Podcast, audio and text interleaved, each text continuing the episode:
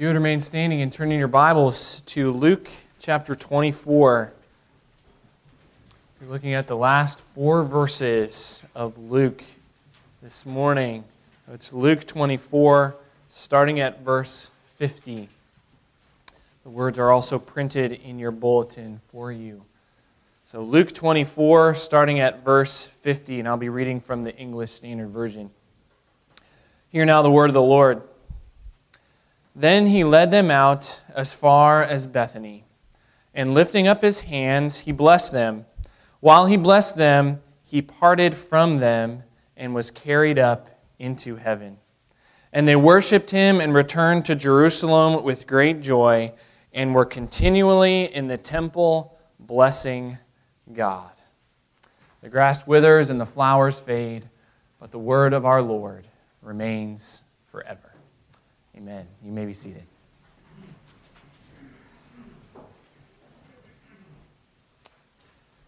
Would you please pray with me? Heavenly Father, we thank you for the Gospel of Luke, for what you have given to us through the power of your Holy Spirit, through your servant Luke. And I pray that as we look at these last several verses of this Gospel, that you would open up our minds and our hearts uh, to hear from you by the power of your Holy Spirit. I pray that the words of my mouth and the meditations of our hearts would be pleasing and honoring in your sight. O Lord, our rock and our Redeemer. And we pray this in Jesus' name. Amen. Uh, you may not know this about me, but you could probably figure it out. Um, I'm pretty nostalgic. Uh, I tend to get a little emotional sometimes, uh, especially when thinking about things in the past and whatnot. Uh, looking back on, on tender moments in my life. Um, leaving high school was one of those moments. Uh, I remember very vividly during my senior year, getting close to the end um, I, I really enjoyed my time in high school. Uh, if you asked me if I would want to go back, uh, I would say no. I don't know many people who would want to relive their high school years. Uh, those are some, some hard ones, but also some good ones. Um, but uh, I had some very fond memories during that time, and most of them actually revolved around the basketball court. Um, I had four great years of playing basketball in high school. Uh, I enjoyed it. And uh, I remember my last stroll, in a sense, uh, through that gym uh, my la- uh, during my last several days of high school. Uh, I just took some time to just be there. There was nobody else around, and just was kind of walking the court and just remembering the blood and the sweat and the tears that had been spilled on that court during the last four years. the games that I'd played uh, the shots that I made, the more shots that I missed that I made, um, just, the, just the memories of that. Uh, I kind of feel like that as we're getting here to the end of Luke. I feel kind of nostalgic, um, knowing that we've been in Luke now for two and a half years. That's a long time. That's a long time to, to be in one book. Um, and to be honest, I'm ready to move on, and I'm excited about what God is leading us to next. Um, but I'm also, it's also kind of a bittersweet moment because I feel like God has taught us a lot as we've studied this book together. Uh, as we move on, it's going to be um, vaguely familiar because we're going to, in a sense, Luke volume 2. So next week, we're going to be starting the book of Acts, which is also written by Luke and which is also written to his friend Theophilus. Whether that's an actual person or not, we can still debate about that. Um, but what we're going to see this morning, and actually starting next week as well, is that the ascension kind of provides a bridge for us between Luke uh, volume 1 and Acts volume 2. The last couple of verses of Luke mention the ascension, and the first several verses of Acts also mention the ascension. So we have this bridge here. And uh, what my hope has been as we have studied this book together is that why Luke wrote it has come to fruition in our lives.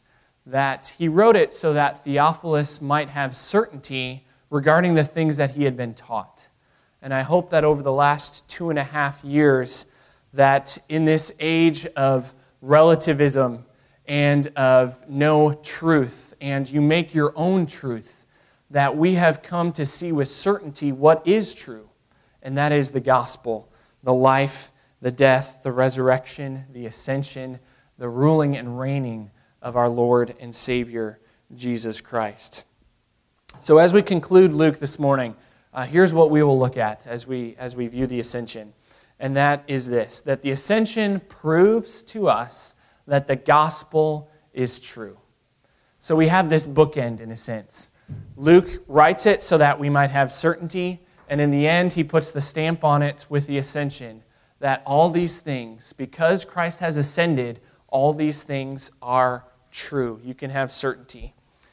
And because of that, therefore, we are filled with great joy as we worship God. So the ascension proves to us that the gospel is true, and because of that, we can have joy and worship God.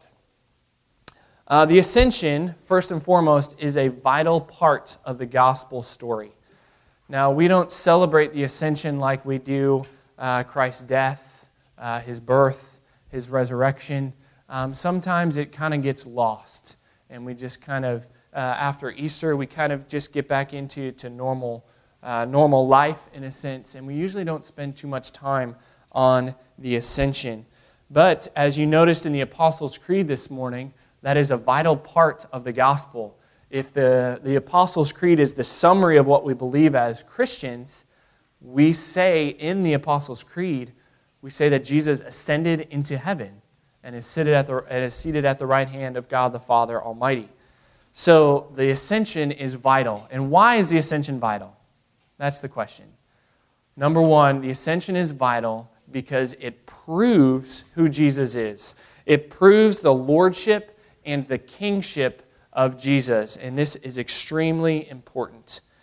Uh, Westminster Catechism, uh, question and answer, sorry, the shorter catechism, question and answer 28, talks about the exaltation of Christ. It says, Wherein consists Christ's exaltation? And the answer is this Christ's exaltation consists in his rising again from the dead on the third day, in ascending up into heaven, in sitting at the right hand of God the Father and in coming to judge the world at the last day. So we know that when Christ came to earth, he was humiliated. He gave of himself, he became a servant, he even gave of himself to the point of death. But we also know that in his humiliation, he was also exalted. And we see that in his resurrection, in his ascension, and of where he is right now, sitting at God's right hand, and that he will come again to judge the living and the dead. So, uh, the, the women have been studying Philippians uh, over the last several months. And one of my favorite passages in Philippians is chapter 2. And uh, in this great, uh, almost a hymn, we believe, that, that Paul pens here, he ends it in verses 9 through 11. He says, Therefore, God has highly exalted him and bestowed on him the name that is above every name. That at the name of Jesus, every tongue, uh, Every knee should bow in heaven and on earth and under the earth, and every tongue confess that Jesus Christ is Lord to the glory of God the Father. Honestly, is there any higher place that you could possibly get than at the right hand of God the Father in heaven? There is none. There is none. So the ascension is like the coronation of Jesus. Uh, we know that he holds three offices he holds the office of a prophet, a priest, and a king. And what the ascension shows us is that this is like his coronation as the King of Kings. Um, if you ever watched the movie Frozen, which we have done several times in our house, uh, you know that Elsa, one of the main characters, uh, she grows up as a princess, and then one of the main events there is her coronation day. It's a day when uh, people are allowed into the castle again, and Elsa goes from being Princess Elsa to now Queen Elsa. And she's known as Queen Elsa throughout the rest of the movie. Uh, the same is true with Jesus. This is, in a sense, his coronation day. He goes and he ascends to heaven to his rightful place at the right hand of God the Father, and he is acknowledged as the Lord of Lords and as the King of Kings. Uh, this is a very important moment. And what he does in the ascension, he ascends to a place where he can rule and reign properly over his people and where he can act properly as our high priest. So we know that not only is he our king, but he is also our priest. He is our high priest.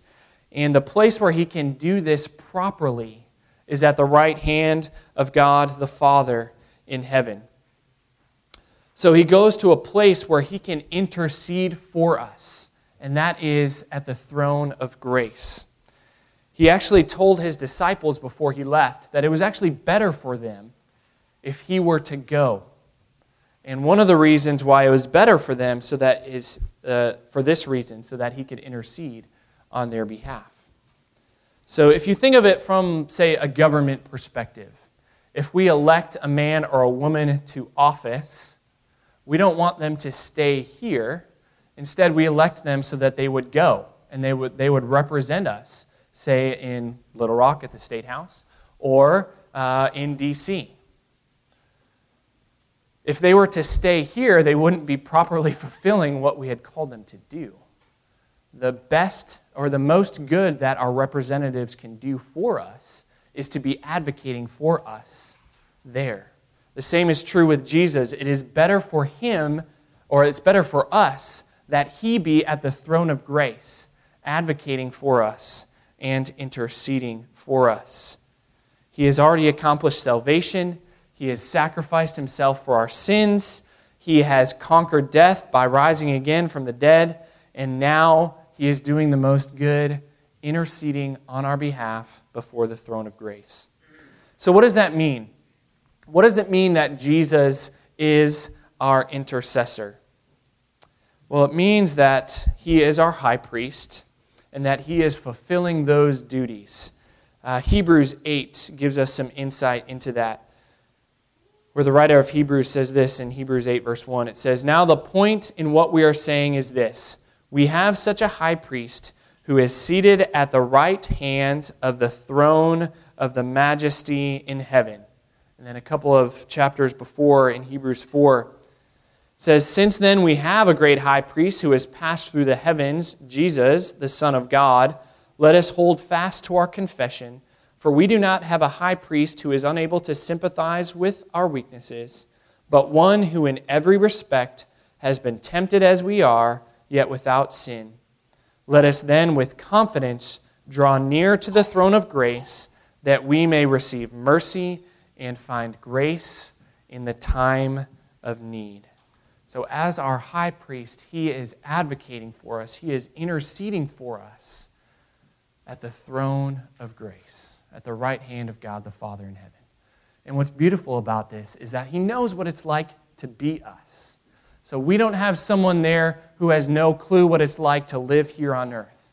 Instead, he knows it intimately and deeply and he is bringing those concerns before God the Father in heaven.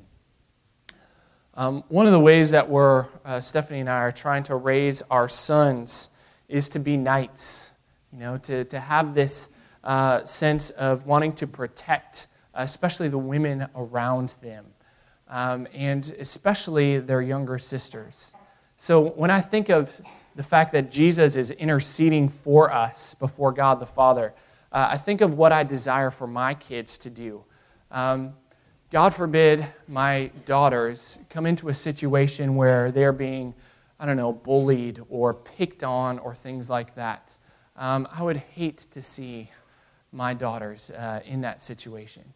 But we want to raise our sons in such a way that if they see that, that they would be willing to step in, to defend their sisters, to protect them, to intercede for them, to advocate for them, um, to, to protect them as their older brothers. And this is the image that I feel like uh, that Jesus is doing for us. Um, we, uh, Jesus is uh, advocating for us before God the Father. He is, in a sense, protecting us. He is interceding for us in our trials and in our struggles.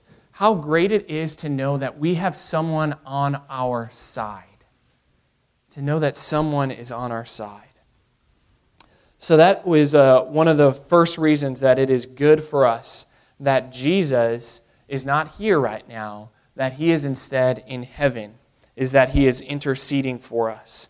The second reason that it is good that Jesus is not here, but instead is in heaven, is that by him ascending, he paved the way for the Holy Spirit to come. And when Jesus left, he sent his Spirit to us so that the Spirit could come and do his work.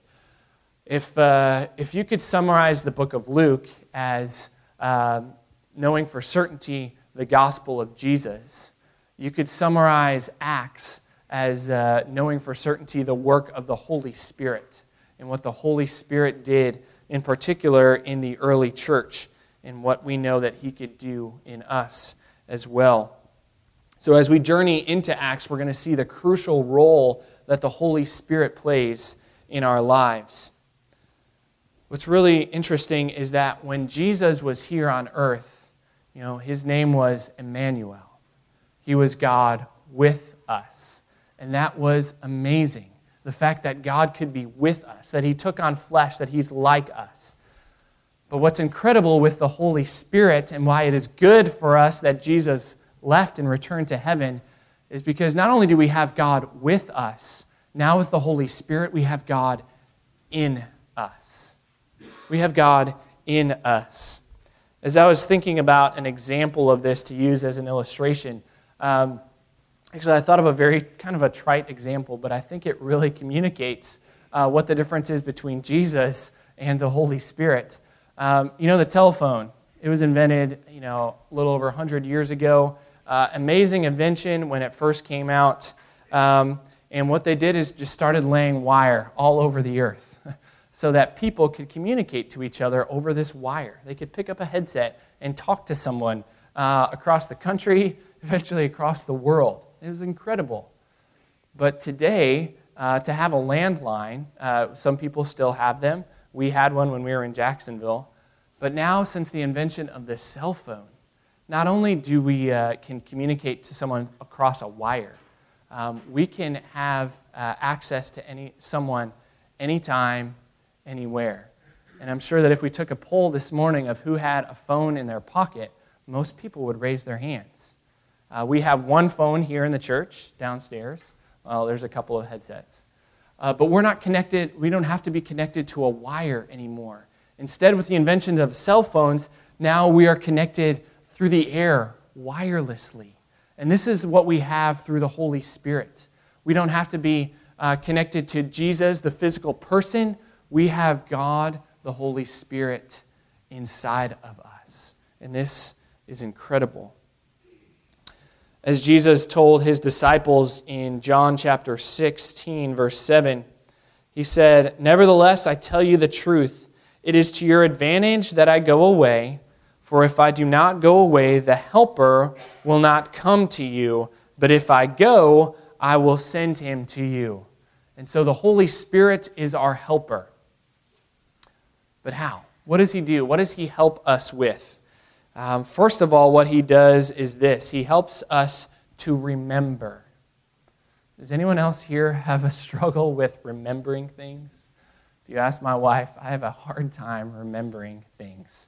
Uh, I have a hard time remembering the fact that I left my keys in my vehicle a couple of weeks ago, and I paid the price for that. Um, thankfully, uh, we have both vehicles recovered, and uh, hopefully, we'll have those this week. Um, I have a hard time uh, remembering things that I read, uh, hard time remembering things that have happened. Uh, but what the Holy Spirit does is that the Holy Spirit brings to remembrance the things that we have been taught. Uh, John 14, 26, Jesus says this The Helper, the Holy Spirit, whom the Father will send in my name, he will teach you all things and bring to your remembrance all that I have said to you. And this is so helpful for the disciples because they're about to be sent out as witnesses of the gospel.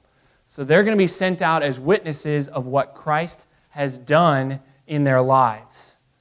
And what would make a terrible witness is people who could not remember So if uh, a crime happened and you're at a trial and you bring forward a witness to the stand to testify as to what happened, how awful of a witness would it be if for every question that they were asked, they say, Well, I don't remember, or I don't recall, or I, I, that escapes me. That is a terrible witness. You do not want that person taking the stand. Um, if you're anything like, uh, like us and our family, if you try to understand what happened in an incident with your children, often they will say, Oh, I don't remember, or I don't know what happened. And you say, But it just was one minute ago. How could you not remember? Um, uh, those who do not remember do not make good witnesses. But what the Holy Spirit does is causes us to remember. It helped the disciples to remember the things that they had been taught. And so the Holy Spirit is our helper. So it is good for us that Christ ascended. It proves his lordship, it proves his kingship. And that is a vital piece to the puzzle of who Christ is. He is the King of kings and the Lord of lords. It is his coronation where he comes into his glory and is seated at the right hand of God the Father in heaven. And now he is in a place where he can do the most good for us. He can intercede on our behalf before the throne of grace, and he can send us his Spirit so that God is in us as our helper. So, how did the disciples then respond to this activity of Jesus? How did they respond to the ascension? Well, as we read in Luke 24, we read that they responded in joy and they responded with worship. Does that sound vaguely familiar a little bit? Maybe question and answer one of the, the shorter catechism. What is the chief end of man? Man's chief end is to glorify God, worship, and to enjoy Him forever with joy.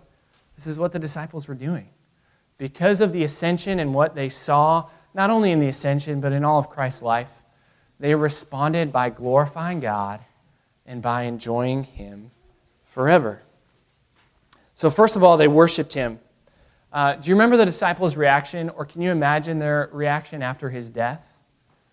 I can imagine that there was a tremendous amount of sorrow and grief, of questions, of doubts, of how could this happen? Why is this happening? Uh, there, was a there was much fear and insecurity. But when Jesus left them this time, there was none of that. There was none of that. Instead, they worshiped God. They, fill, they were filled with joy because they understood. When Jesus came back, as we looked at last week, he, he wiped away all their doubts. He brought to them, uh, to their minds, the knowledge of why he had come. That he opened up their minds to the scriptures. Uh, now they can understand God's plan and what has happened, and their result is worship. It is worship. And what's really cool about Luke as well, it says that they returned to Jerusalem and they worshiped God there in the temple. And this also is a bookend. If you remember in the very beginning of Luke chapter 1, we, uh, Luke opens up at the temple as well with Zechariah and this prophecy of, of him having a son and John the Baptist coming. And now, as we conclude Luke as well, as the story fades, if this was a movie and it was kind of fading to black, uh, we would be right where we started, right here in the temple. So, uh, the disciples respond with worship, but they also respond with joy. And why do they have joy? Why do they have joy? Uh, well, two things. They have certainty, and they, the certainty rests in the fact that Jesus is the Messiah. They witnessed Jesus' resurrection. They saw the story of the gospel played out. They saw his death, the miracles, the signs, the wonders, the teaching, they witnessed his perfect life. They saw it all. And then they saw him ascend up into heaven. And they have what Luke desired for Theophilus. They had certainty in the things they had been taught because they saw Jesus. Oh, wouldn't it be great to have that type of certainty? So they had joy because they knew for a fact that Jesus was who he says he was, and that was the fact that he was the Messiah. Uh, when he was alive, they hoped that he was. They hoped that he was. Uh, but now they were convinced.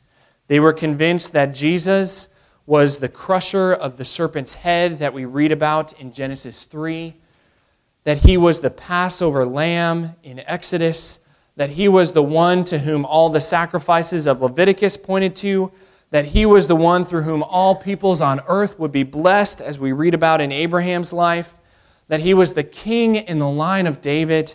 He was the one who fulfilled all the prophecies of Isaiah.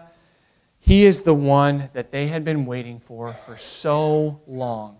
They had been anticipating this for generations. And finally, it was here, and they rejoiced and they worshiped. Um, it's no wonder that they had joy. Uh, do you remember what it's like to finally receive something that you've been anticipating for something for so long to finally receive that? Like when a husband or a father or a son comes back from a long deployment, that feeling. Or when you walk across the stage, finally receive that diploma that you've been looking for for so long. Uh, or you hold a child in your arms for the first time after you know, nine long months of pregnancy or after a long adoption process. And finally, finally, you get to hold that child in your arms. They are so excited that they cannot contain themselves. And we're going to see that played out throughout the book of Acts as they worship and react with great joy. So, as we conclude this morning, I pray that we would have certainty that the disciples had, that we would react with worship and joy like they did. Um, and as I was uh, recalling this and, and studying this this past week, I realized that one of the things that I struggle with is that I often lose my joy. Is that I don't often live my life with the joy that the disciples displayed here. And one of the reasons is, as I mentioned before, is that I forget. I honestly just forget the goodness of God. Uh, we're studying Malachi now in men's Bible study on Thursday mornings. Shameless plug if you want to come, 6 o'clock on Thursday mornings. But we started off in Malachi and, uh, and God is talking to the Israelites here through his prophet. And he says, I have loved you, says the Lord. And their response is, But how? How have you loved us? And then he goes on uh, to, to tell them the story, remind them of Jacob and Esau. Basically, what he does is he calls them to remember the things that God had done, uh, the covenant promises that he made to them and not to others. And honestly, one of the reasons we don't have joy is because that we simply forget, that our memories are not that great. So we come together here on a Sunday morning and we remind ourselves the truth of the gospel. We open up God's word and we read of his love for us. The other thing that causes us to lose our joy is this, is that we believe lies. And I realized I, I do this in my life. Is that I believe that God doesn't love me, that when something bad happens or when I face struggle, I start to have doubts. Uh, I believe that I'm better off on my own, better off without God. I become like the prodigal son. I leave home to seek my own fortune when I realize that all I ever needed, all I ever wanted, was to be with my Father in heaven. But God, by the power of His Holy Spirit, pursues us, He seeks us out, and He returns this joy to us.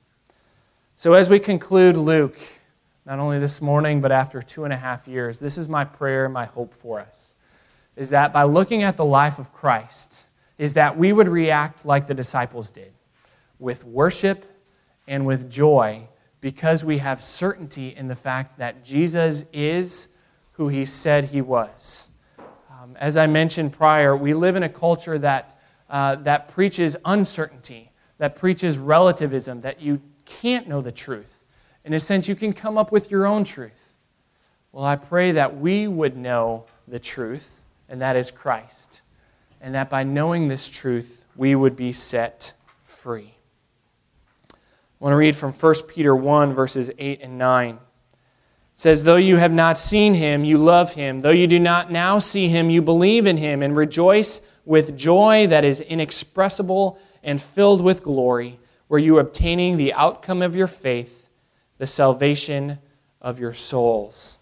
So, because of the certainty of the gospel that we have here in Luke, we are convinced that just as Christ stands in glory, that we will as well one day stand in glory with him. Let us pray.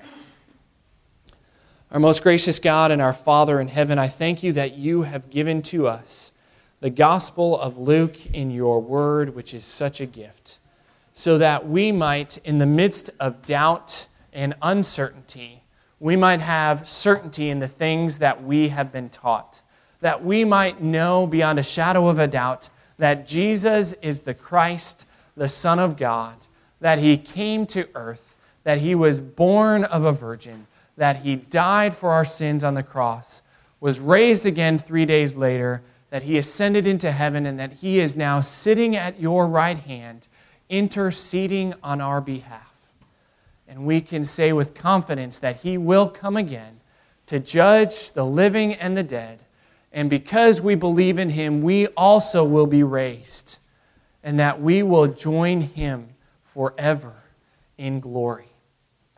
Lord, I pray that you would continue to give us confidence in the truth of the gospel, and that this confidence would result in worship of you and in joy in our lives, so that we might be powerful witnesses for you. And we pray this in Jesus' name. Amen.